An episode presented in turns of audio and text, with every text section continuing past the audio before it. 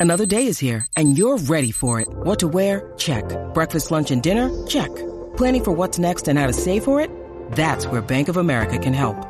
For your financial to-dos, Bank of America has experts ready to help get you closer to your goals.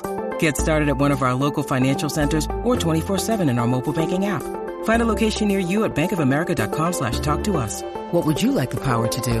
Mobile banking requires downloading the app and is only available for select devices. Message and data rates may apply. Bank of America and a member FDIC. This is Metal Mike. This is Mojo Mumi from KSYFM.com and DailyBoomRadio.com. And we are your co hosts for an awesome conversation with the very talented Todd Kerns. We talk bands and projects that Todd's involved with, like Slash, Took, and the Bruce Kulick Band, who his early influences are, and we end it all with a righteous Kiss roundtable. We contemplate what if Ace was invited back to Kiss in 1987. Stay tuned for after the episode where I do my first axe and you shall receive. We've got a listener that writes in with a question comment about QR3 by Quiet Riot. Check this thing out. Well, Todd, welcome to the 80s Glam Metal Cast, and also let me welcome Mojo Mumi, a special co-guest with me here. Go co-host. Let's get it right. How's it going, gentlemen? Great. How are you? Man, awesome. Excellent. This is great with you guys here. So, Todd, we got we got some questions for you, man. You ready to answer some questions? Hit me. All Hit right. me with it. Well, hey, man, let's let's break the ice. What have you been up to during your downtime with all this COVID stuff going on? Um, you know, at first it started off, you know, I don't know, it was like acclimating to uh, a different gravity, you know, where we weren't touring or doing shows. And then I sort of went into this mode of liking it more than I should because I don't take time off. I just did the math. The last time I was on stage was March 14th. So that's, wow, over five months off or, or coming up on, yeah, it's something like that. So I just said to my wife, I said, you realize it's September 14th, that's six months of no shows? I go, that's really bizarre. Wow. Um, and I think that's pretty universal because the next day, uh, around the 14th or something like that, was when they, they shut the world down. So, um, but but I have been, you know, went into a, into a mode of writing and recording with multiple projects that has sort of kept me uh, really busy and really um, satisfied, I suppose. It sort of scratches that itch that, that's totally like uh, is very apparent by not being on stage night after night after night, or as often as possible. You know what I mean? Mm-hmm. Yeah, totally. What kind of projects Yeah, are you so, working yeah. on? Like what what what kind of stuff are you working on? Like a solo album? What kind of material? Um, I've always been chipping away at a solo album. I don't know if back in 2013 I made a solo album that was predominantly acoustic music, which was completely like aside from everything else that I do because I actually love grabbing an acoustic guitar and just randomly showing up at places and and and you know making a bunch of racket for hours on end. So that turned into a rec turned into a record, and I loved it so much that I, I I wanted to do it again. So I've been chipping away at that. Um, in the meantime, uh, my, my, one of my side bands, Took, which is, uh, a Canadian, it started as a Canadian tribute band, which is the weirdest thing. It's uh, myself and Brent Fitz from Slash's band, who also plays with me in Bruce Kulick's band. Um, we're both Canadian, and we grew up on a lot of crazy regional Canadian music. And we started doing charity shows in Canada, and we had decided to just do all Canadian rock from like Loverboy and April Wine and Rush. You know, it was a long list of stuff that started off. We released two albums worth of just tr- like tribute music, like a, an homage to some of our favorite songs. And on the second album, we ended up writing one song. And now we are, well, we just wrote, I think, our fifth song yesterday.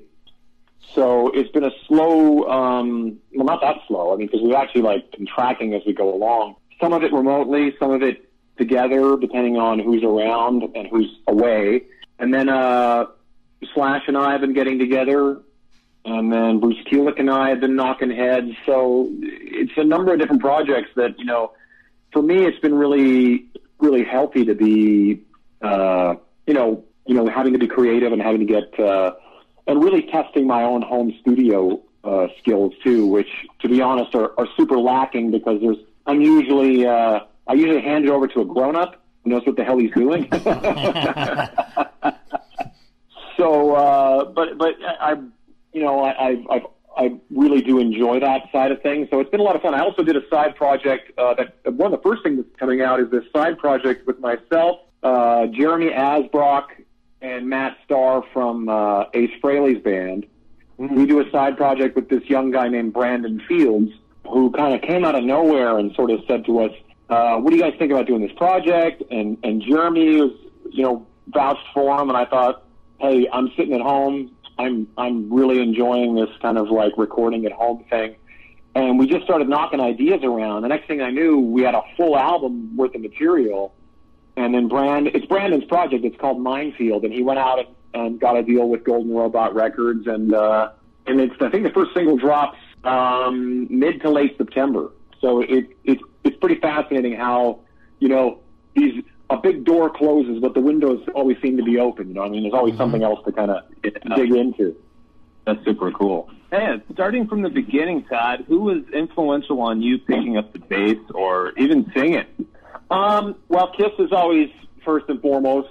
Um, I think the Beatles obviously goes in there. I love as a little kid, my parents had records like the Beatles and uh, Elvis yeah. and, and that kind of stuff, and it sort of became you know, the four major food groups of rock and roll, Buddy Holly and stuff like that. And uh, oh yeah. But I always say though, when I was a kid, it, it was weird. Uh, I had this weird thing where I looked at the Beatles and I looked at Kiss, and it really didn't feel like anything a normal mortal person could do. Do you know what I mean? Like the Beatles felt like they came from Valhalla, and Elvis yeah. came mm-hmm. from another planet, mm-hmm. and then Kiss were actual superheroes, you know, breathing fire and drooling blood and flying. And, you know, it, it didn't really connect with me that we could actually do what they're doing until later on. It wasn't until like bands like The Who, which led to a lot of punk rock, um, yeah. where picking up a guitar made me kind of think, hey, I think I could do this, you know? And then I realized once you picked up the guitar, you look back on the things that, like the Beatles and the Stones and the, um, and and all those things that and Kiss especially that I thought, you know, were things I couldn't do. That you started to kind of find yourself going like, oh, okay, I I could do this, and uh, and that's sort of where, um, for me, in a lot of ways, uh, it sort of starts with these really big inspirations, but inspirations in that I love the music, but actually picking up the guitar was a little later on by bands like seeing like more like you know punk rock bands actually made me think like I could do that. I think. Oh wow. I sounds. I know. I already know we're all Kiss fans. All right, so let's just put that out there. But I think you know, right. Mojo and I are pretty fascinated by the whole Bruce Kulick band thing. How did this pairing come together? Um, well, that's actually really interesting because uh, I've known Brent Fitz, the drummer in Slash's mm-hmm. band. He played in Union, Union. with Bruce. Yeah. Uh, you know, post post Kiss for for Bruce. But I've known Brent for probably 30 years in some fashion or another. And uh, he's always been a you know really good to me and a big champion of like get Todd to do this, get Todd to do that. And then uh, round uh, BK three, Bruce was getting ready to put out the third album, his third solo album, and uh, we got together.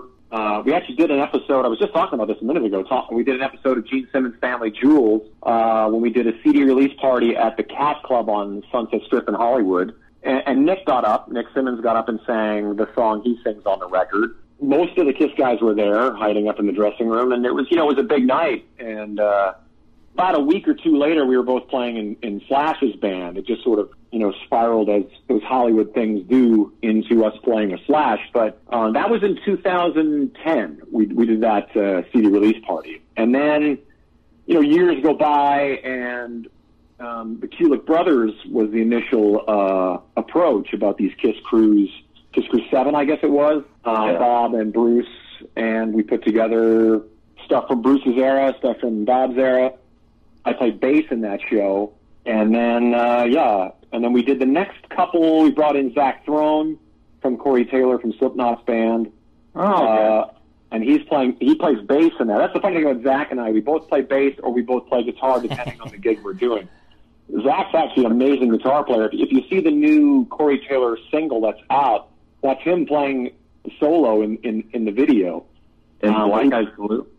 Black Eyes Blue, yeah. And he, uh, and he uh, plays bass and sings all the Gene stuff, and I play rhythm guitar and sing all the Paul stuff with Bruce. So it's uh, and I, again, and again, um, uh, Zach's one of those guys I've known since '92 in one fashion or another. We we just kind of met in '92 and lost track of each other, but we've kind of always crossed paths. Um, but yeah, so it, it's a really weird how I, I guess the Kiss Cruise is actually the instrumental um, thing that keeps bringing it back together because it sort of was like a Bob and Bruce thing. It's going to be fun, one-off thing, and that spun into the Bruce Kulick thing, and and that's happened several times since. How cool is Bruce Kulick? The guy is a super down to earth guy. I, I met him, man, probably three or four years ago, and um, he was with the Grand Funk Railroad. They played here, and Right. got got the chance to meet him, and just just one of the most coolest guys you could ever meet. Dude, I, I, it's so funny because the very first time I saw Kiss was in 1985, March something, 1985. I know the date, but it's escaping me at the moment. Um, on the Animalized tour. So, um, wow. This, this, this girl I know was at the same concert a long time ago, and she sent me photos of just like the show, the very show. And there's a picture of like the band on stage, and you can see the audience in the pit. And I, I send it to Bruce. I go, "This is our first picture together. I'm somewhere in that giant pit of people at like 14 years old or something." So it's a big deal to me because Kiss was a massive deal to me, and I was I was that kid at school who was still buying Kiss records when it was kind of like my you know other guys weren't buying them as much anymore. You know what I mean? So I I knew exactly who was in the band. So when like you know Vinnie was there, and then Mark was there, and then Bruce was there, there was a whole period where there was a lot of confusion around the Mark and Bruce, you know, because Bruce essentially was filling in for Mark at first. Um, but when they came to town, I knew who Bruce Kulick was. I think I'd probably even done you know pre-internet sort of search about like Bruce Kulick from Piper, and you know with Michael Bolton, and he's played with this, and so Meatloaf, you know, and um, so all these years later to kind of find myself standing in a hockey arena watching him play to suddenly being on stage together, whether it's the Cat Club or a Kiss Cruise, that kind of stuff's never lost on me because I'm a big rock and roll fan. Um, enthusiast, I think, is the word. Fan makes it sound a little bit scary or something. a little dangerous. yeah, like I might hurt somebody. Um, but yeah, no, it, it's a big deal, and he's an amazing guy, and uh, he has relocated to Las Vegas. So I'm in Vegas, Fitz is in Vegas, Zach's in Vegas. We're all in Vegas. This band's all in Vegas. So um, we we sort of split our time between here and Los Angeles, but um, yeah, we're all around. So it just it's just kind of turned out. It's really unfortunate that the COVID thing happened because we were kind of really getting going on getting some ideas together, and then you know the COVID thing screwed a lot of things up. I mean, not just jamming with Bruce, but it screwed things up with uh, you know with, with with everything else in the in the whole wide world. So, but it would have been really nice to have, have, have gotten a real head uh, leg up on on some recording uh, between the four of us. Plus, it, it really screwed up the upcoming Kiss Cruise, which was sort of the next uh, the next thing we were going to do, which is coming up. Well, would have been coming up around Halloween, but it's not happening this year, as as you know. Damn. Yeah. Todd, um, of- you're you're touching on something that that I, I was thinking about was how do you this is probably no easy task, but how do you go into writing for something like this? Because there's a lot of expectations, right? Like it, it's got to kind of sound like Kiss, but then it can't. It really shouldn't sound like. I mean, I mean, this is there's got to be some conflict on how you approach writing for something like this. What what's the thought process? That's that's actually a really good question. It would be really weird if we made a reggae album. Wouldn't well, yeah, Every little really thing but- gonna be all right. yeah. Well, predominantly, yeah, dubstep and Kiss- reggae. Kiss did a disco album, so you can. That is true. That is true. Although you know, I still argue it's it's a great album. I really love that. It record. is. It, no, it is. Love it. Um, but you know, honestly, it it it sort of comes from the the top down, and I, I sort of I, I sort of don't make him, but I sort of think that there has to be Bruce has to lead that fight. You know what I mean? He has to do the, the riffs and everything have to come from him, and we'll build songs around that. And because of you know his signature is so huge on records like well, actually, on all of those records, his his uh, imprint is, is is larger than we even know. But especially on things like Carnival and Revenge, when Bruce, you know, became the you know the, the when it became a really hard rock band. You know what I mean? Obviously, things like Hot in the Shade and and uh, Asylum and, all, and Crazy Nights. All those records are, are, are essentially hard rock records, but they kind of let go of the uh, radio rock chains and went full on hard rock band. You know what I mean? So by Revenge, it was like uh, it was a return to this heavier rock band that we all kind of grew up on. So that's kind of the that's kind of the realm we try to live in. You know what I mean? Like I think as far as like trying to come up with original ideas, I feel like they should be somewhere in that area. We are we're all big fans of the entire catalog. I mean, I we're all very well invested. Brent Fitz played in Gene Simmons' solo band uh, this last time around, and uh, you know, so we're really well invested in you know all the original records and all the uh, records that followed. So, but I think that you know because Bruce is the guitar player, to me it's kind of like well he should dictate how how it should sound and where we should go. So it's kind of like Right. it should be a big rock record as far as I'm concerned, and that's kind of where I'm where I'm directing it. That's awesome. Yeah. The awkward silence. Uh, Mojo, go ahead. I'll, I'll cut all these. I'll cut all these go aheads out. I swear. Have you ever, um, have you ever forgot for whatever reason the words to a song while you're on stage, or a bass line in a song while you're playing live? I mean, I was a I was a lead singer in a band years ago and constantly forgot words. The songs I wrote. Oh, dude, I, I I don't know what it is. Like I I can sing like I don't know cold gin right now, you know, without provocation. Just sing it top to bottom, no problem. But there are songs that I wrote that I'll be on stage in front of a full crowd, going like, "Oh, dude, what?" I'll be singing the second verse first or something weird like that, and be like, it's just it's a Yeah. classic thing of like. But I think it's really good to do that because I think it shows the world that this isn't on tape. This is happening right now.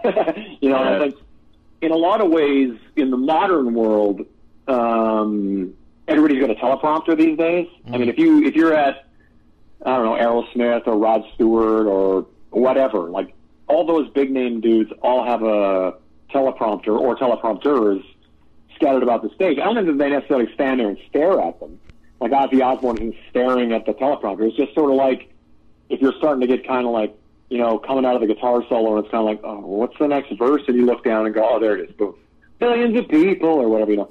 And I think that that's very helpful, but I haven't never had that, uh, that luxury. uh, it would, it would be nice, but at the same time, it's kind of like, what are you going to do?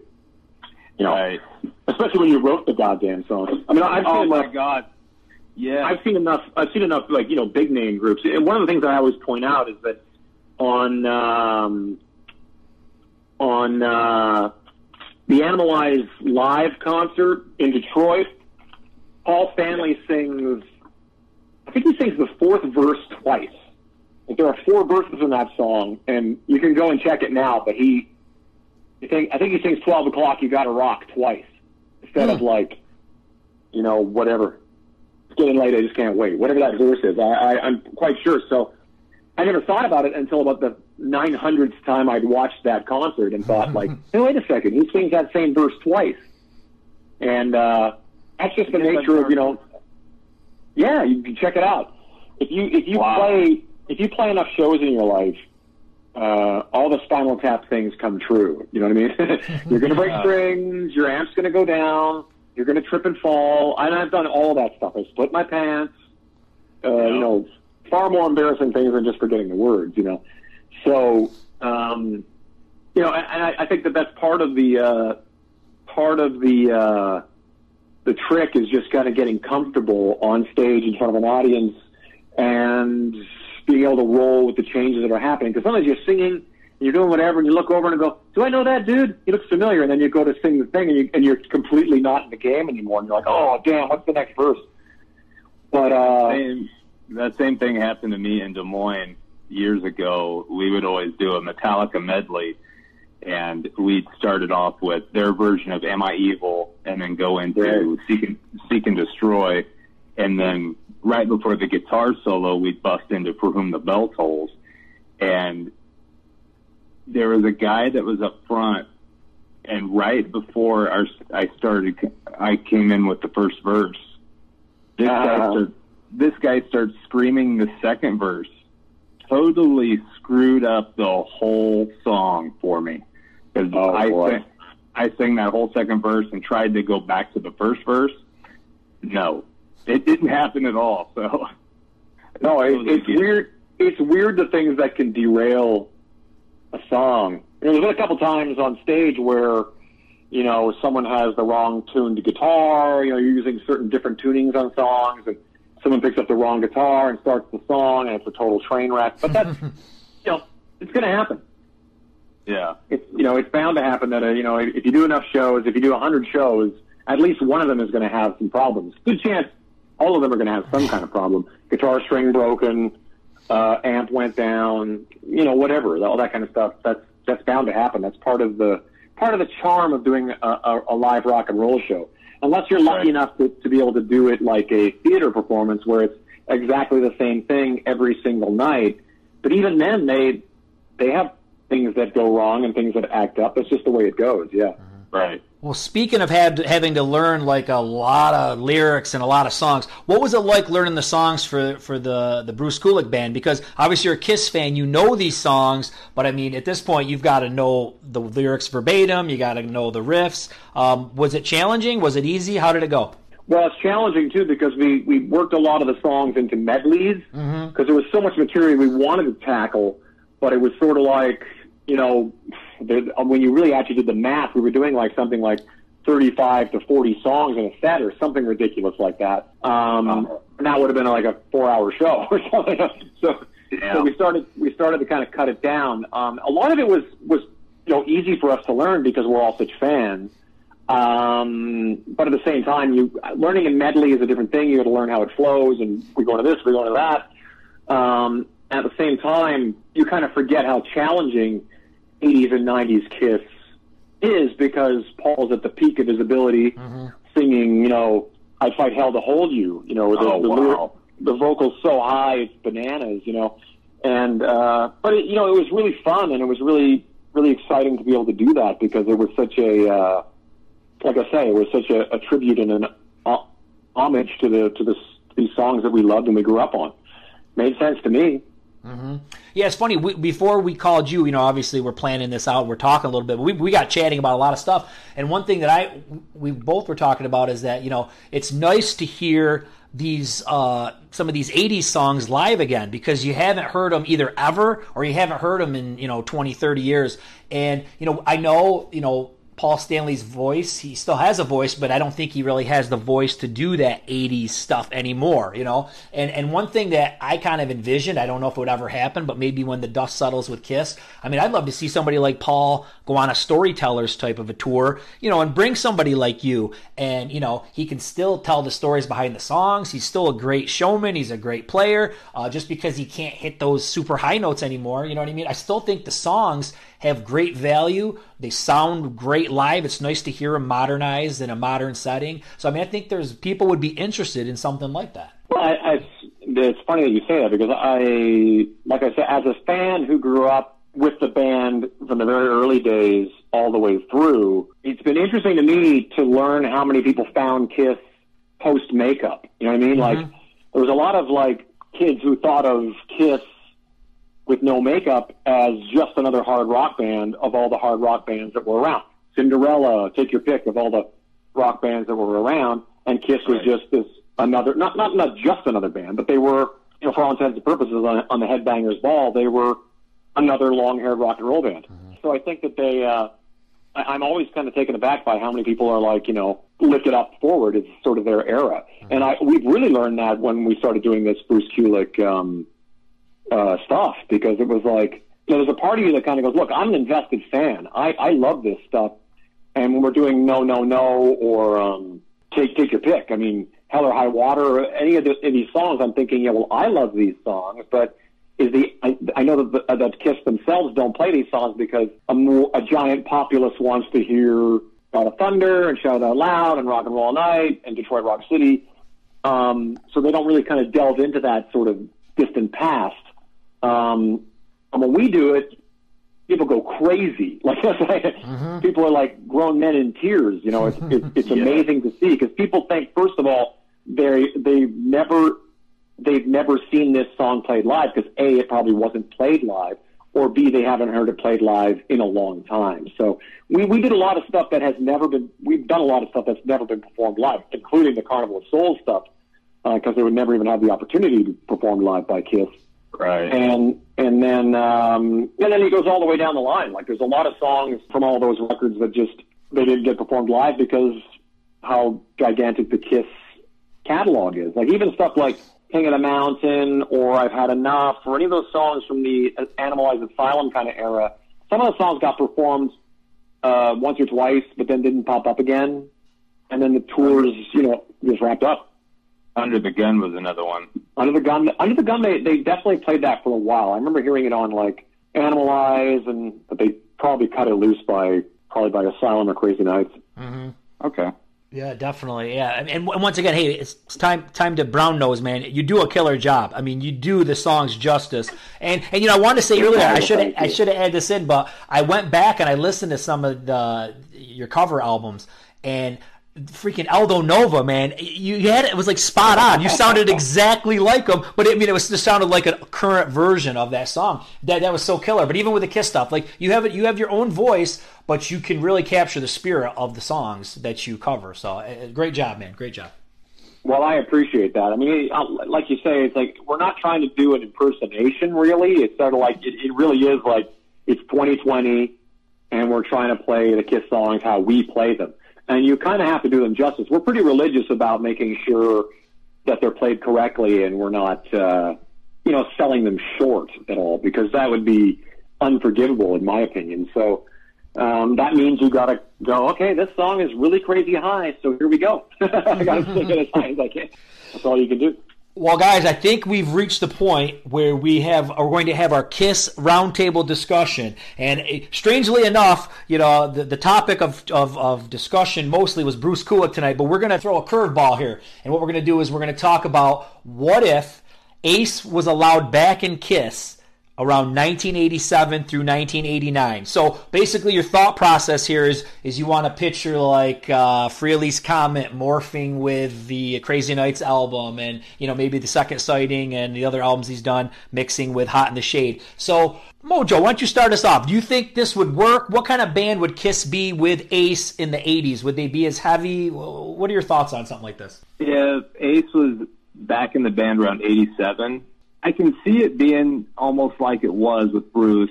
I don't know. I think it'd have a little bit more edge to it than the polished uh, synthesizer that you, the sound that you got out of it. Mm-hmm. But I definitely, I don't know. It'd definitely be different. Obviously, their their styles of playing are are different. So I yeah, think it'd be good. I still think it'd be good. But I was going to say too because I think that Bruce was sort of brought in just as Mark was brought in at a time when everybody was looking for an Eddie Van Halen or a mm-hmm. Randy Rhoads or a George Lynch or a, a shredder 80s guitar player. Um, and Ace sort of was more from that school of Jimmy Page and, well, essentially yeah. Ace Frehley. no, no one else plays like Ace Frehley because nope. he's Ace Frehley. And he's one of my all-time favorite guitar players ever. Um, but it's certainly when you try to think about that in, in, in context, because obviously uh, those uh, Frehley's Comet, Second Sighting those records, Ace still plays like Ace does. But he did sound in his own way a lot more like Ace, like classic Ace sounding than probably Kiss sounded like classic Kiss in a way. Like I think the evolving of things into, like you're saying about Ron Nevison's production on Crazy Nights is essentially very slick and mm-hmm. a very on purpose, you know, intentional move to try and I, I would assume intentional to try and get on mainstream radio and uh, very very Bon Jovi ish. Yeah, and and bands like Ron Nevison had done Heart, that massive era of Heart that they had done, and, and Ozzy's Shot in the Dark uh, or uh, Killer of Giants or whatever the hell that that album is called. Ultimate Sin. Um, so Ultimate Sin, thank you. Um, so very slick, big, you know, sounding recordings, and uh, and Ace sort of, you know, kind of hung out in his Ace Frehley uh, rock and roll, very New York sounding uh, kind of thing. So I think it w- it's possible to imagine it together, but it would be markedly different because of like trying to imagine second sighting songs on Crazy Nights is like, hmm. You know, Mm-hmm. Yeah. it, it would be rad because as a Kiss fan, we would all have been going like, it's always awesome to hear that Ace song on a Kiss record, no matter which record you're listening to. It's like during, uh, say, Unmasked. You know, it's kind of like some of that was another attempt to be a lot sort of poppier sounding, I suppose. But Ace Frehley's songs always sounded kind of like Ace Frehley songs to me in a way. You know what I mean? Like Talk to Me and all that kind of stuff. Yeah. Even though it's slightly poppier for Ace, it still kind of sounded like Ace, you know, throwing down a straight up three chord rock and roll song. It, it's hard to imagine them taking Bruce Kulick out now because of his stamp on those records. That's the hard part for me. Well, here, let me throw this at you guys. This is where some of my thoughts were coming from. So, of course, we know that, like you said, Kiss was looking for shredders in the '80s, and you know Eddie Van Halen type stuff. But uh, let's think of some of the other guys that were out in the '80s. I mean, Angus Young was still rocking out pretty hard in the '80s. ACDC was still at Headbangers Ball. Even Jimmy Page kind of was out there doing Outrider. Remember when he did a solo album? So, Yeah. and I think that's Oh, the yeah. way Ace comes across. Like we said, you know, he's not a shredder. He's not one of those guys. Uh, another thing to think about is if you look at Crazy Nights, it's not one of my favorite albums. I'm going to be honest with you. And I would love to see some of those songs extracted and put in like Into the Night or Rock Soldiers on there. I think that would add to the album. And I think overall would add to the popularity of the band. I think the band would be looked at back again. Once again, no respect. I love Bruce Kulick and I love his, like you said, his stamp on those albums. But I think from a marketing standpoint, from uh, all that kind of stuff. So, so those are some of my thoughts. I, I that's the way I'm envisioning it. You know, uh, we're bringing That's, somebody that's back. actually really interesting when you, yeah, when you put it that way, it's actually really interesting. And I think in a lot of ways it'd be really interesting to hear a record like uh, Crazy Nights remixed with perhaps less Oh keyboard my God. Yes. and you know just a lot more kind of a straight up rock and roll record. Then I think you might be onto something. But uh, yeah, I mean, obviously, if Ace was still in the band, I think he was. Uh, I think Ace was still playing ball at that stage of his career too. I think everybody wanted to kind of get on the radio, and I think everybody wanted to try and. Uh, ACDC is a very interesting parallel because ACDC never seemed to ever play ball. You know, ACDC always said we're ACDC and we're going to be ACDC. So they made every record just how they wanted to make that record. Um, not to say that Kiss was sort of like bending in any way, but I think that they, you know, they they they definitely, you know, like that whole '80s period for all rock bands, because there was a time where, say, ACDC or, or and later on like the new wave of heavy metal, br- br- you know, like uh, Priest and Maiden and bands like that. I don't think they ever really ever considered being on the radio. You know what I mean? So I don't think that any of those bands really played ball until hard rock became a a uh, what it became in the '80s, which became a viable, uh, sellable thing. You know what I mean? Like no one foresaw, you know, Turbo main. Lovers.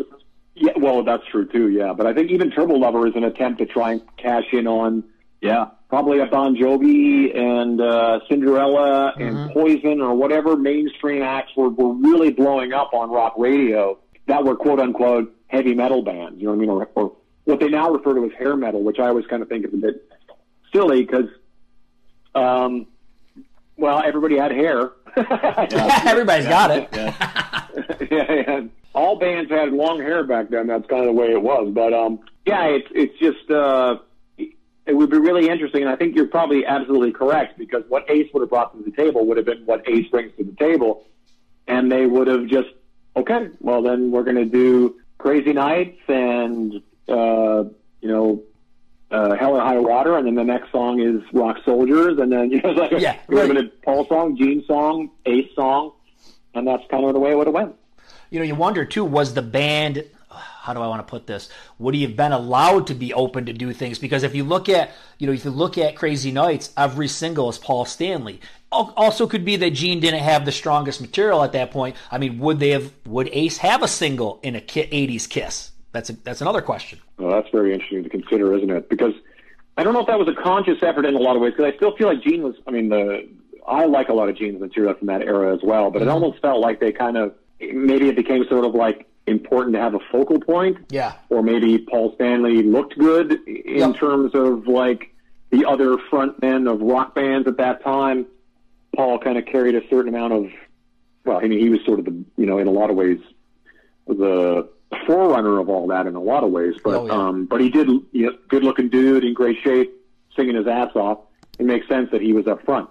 Um, but you're right. I don't know. But again, you know, Ace Frehley, you know, Ace's songs to me were always kind of like integral parts of all the records, whether they were like, I don't know, Shock Me is necessarily what you'd consider the hit single off of Love Gun, but it was definitely important to me. You know what I mean?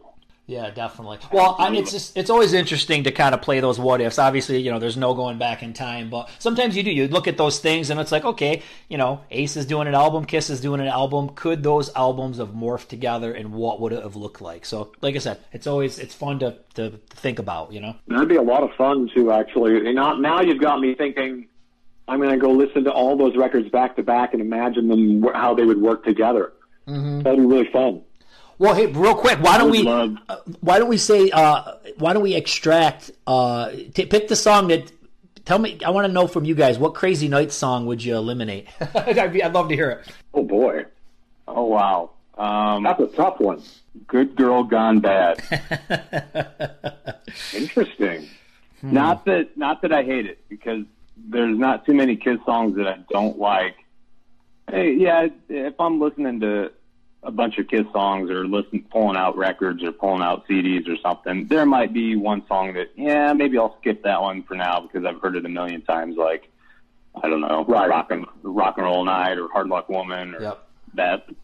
Um, but I think if I were to skip a song on Crazy on uh, Crazy Nights, it'd probably good girl be good girl gone bad.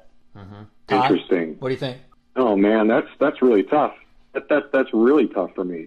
Bang bang you maybe. I'm just gonna go off the top of my head. I, Yeah. Again, it's one of those Yeah. It's really hard for me to think. I'm I'm in sort of the same boat as, as Mojo, where it's kind of like, well, there's you know, I've listened to the albums a gazillion times, and you know, it's more a case of like, oh, I've heard that one a million times. It doesn't mean that in in a, in a couple in a couple of years from now, I might actually actively seek out that particular song. It just means that I've heard the album so many times that I, eh, you know, you kind of don't need to hear that one or whatever. But uh, you know, I'm I'm sort of that way with a lot of the more mainstream Kiss songs anyway, 'cause as I am with a lot of the same mainstream Led Zeppelin songs. You know, I don't need to hear rock and roll by Led Zeppelin again in my life, but whenever it comes on the radio, I go, I'm still go like, this sounds great. You know what I mean? Like, uh, but you know, I you know, rock and roll all night is one of those songs that we where we as fans kind of go, yeah. I mean, it's it's a given that you have to hear the song, but I don't know if we actively seek it out to listen to it. No. Uh, but we all love that song because it's it's a great song. Yeah. You know? Yeah, definitely. Yeah, I'm with you on Bang Bang You. That would be gone. And, I, and I'm not a big fan of No No No. I don't know. I just doesn't do anything for me. It was a fun one to play. Oh, I'm sure. It has that whole that whole intro Always with the guitar solo.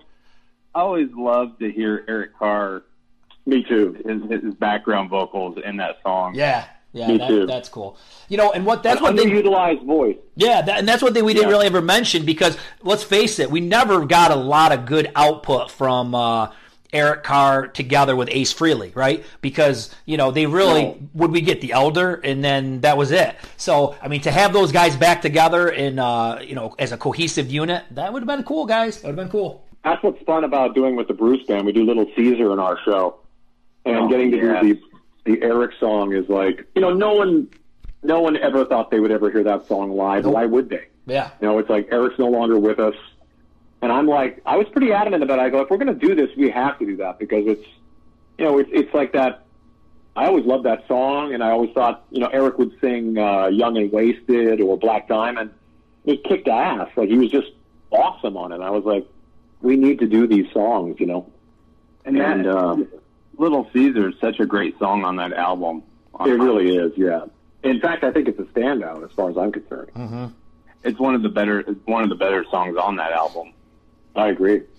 Absolutely. are you guys familiar with the song "Eyes of Love" uh, on Eric Carr's Rockology? I remember that. I can't think of it off the top of my head, but I remember the title, yeah. Yeah, go go back and check that one out. I, I really like that song by him, and, and that's another head scratcher for me. Like when I hear that song, I'm like, I, how did that not make it on a Kiss album?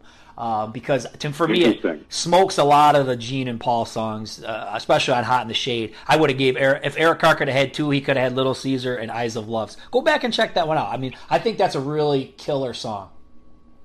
I will. I'll do that. I'm getting in the car in a minute. I'm going to crank that one up. Beautiful. well, hey guys, I appreciate having both of you on tonight. Uh, why doesn't everybody give a shameless plug to their show, radio show, podcast? Go right around the, the horn, guys. Go for it, Mojo. Give us a plug. Give your show a plug. It's Mojo Mumi from Mojo Rocks on KSOYFM.com and DailyBoomRadio.com. Nice. Todd. Nice.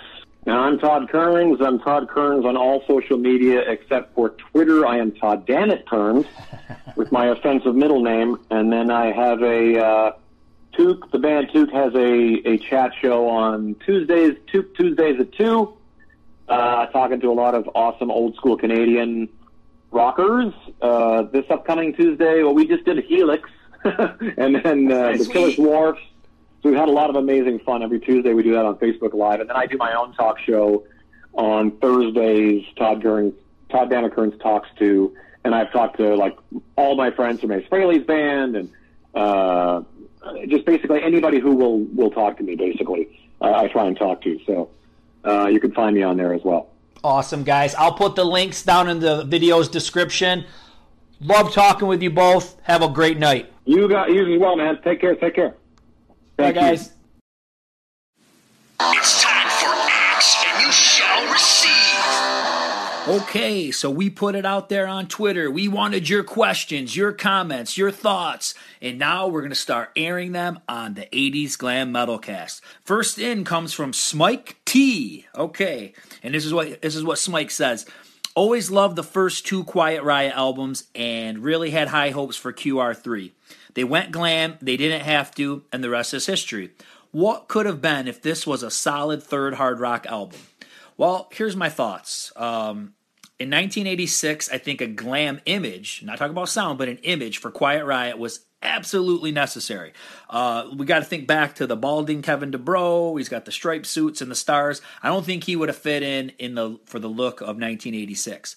Um, I don't really know if they had a chance. Uh, were people sick of them? They did back to back albums, uh, one year right after another, and I think Condition Critical was basically a, a misstep. It was kind of a uninspired album that was very similar to the one before it um, just trying to cash in on, on the success. So, uh, you know, some metal bands that started off early in the decade, like uh, Quiet Riot and Twisted Sister, they really started to fall short in the later half of the decade. And I don't know what it is. I don't know if some bands, fame and success, just, you know, can't handle it. I don't know. Uh, let's also point out that DuBrow was very cocky at this point, and I think his attitude that he was putting out there kind of hurt the band. Uh, QR3 does have some tunes that I actually like. I think the first three are the best. Uh, I love Wild and the Young, and I and I went back and I watched the videos, and I think they're good singles. They're good videos. Um, the rest of the songs, I gotta admit, I feel are kind of like throwaways. They're not that great, and I think even looking back at those videos and those singles, uh, and even some of the other songs, there's just way too much synth. Every song has like a little element of synth in it, and I don't think that really went over that great. Um, I don't think it had to be like Metal Health, whatever they were going to do, uh, but it needed to be good, right? Uh, probably needed to follow a Motley Crue type formula. That's what a lot of bands were doing, and it was working at that point. Um, but I don't really know. Uh, maybe if these songs had a little bit more of an edge, were a little bit heavier, maybe they would have been uh, a little bit more successful. Uh, it's a shame because you know these guys, uh, you know, rest in peace, uh, Frankie and Kevin, are talented. Ta- we're a very talented band. Should have went on to super super stardom with many hit albums, but it just didn't work that way. So um, that's a great question. It's it's one that you know uh, people always look back on. What happened? How did this band uh, that was so big in 1983 fall so far? Uh, by the time it was 1986. So who knows? Maybe a heavier album uh, would have been the right choice. We'll never know. Well, thanks, Mike. I thank you for the question. Well, what an episode. Thanks so much for Todd and Mojo for joining me on this one. And if you want to ask a question or have a comment talked about on the 80s Glam Metal Cast, email me at 80sglammetal1 at gmail.com. Coming up, the next episode is going to be with Rayan from the country band Early Ray. So the 80s Glam Metal Cast is going country. Uh, it's going to be a good conversation. We'll see how it all ties into glam metal and hair metal. Talk to you next time. Rock on!